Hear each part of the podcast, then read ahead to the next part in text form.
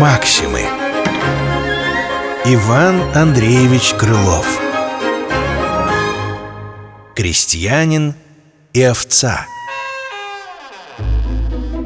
Крестьянин позвал в суд овцу. Он уголовное взвел на бедняжку дело. Судья — лиса Оно в минуту закипело. Запрос ответчику, запрос истцу Чтобы рассказать по пунктам и без крика. Как было дело? В чем улика? Крестьянин говорит. Э, Такого-то числа поутру у меня двух кур не досчитались. От них лишь косточки да перышки остались. А на дворе одна овца была.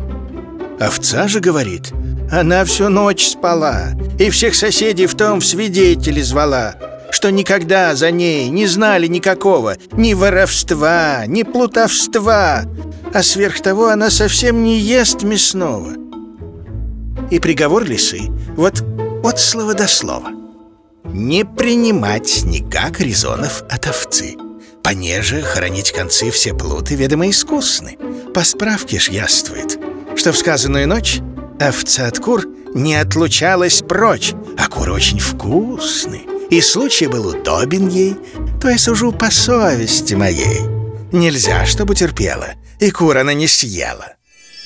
И вследствие того казнить овцу И мясо в суд отдать А шкуру взять истцу.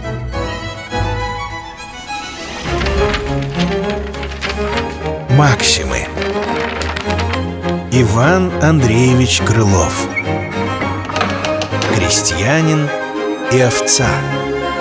Читал Владислав Купряшин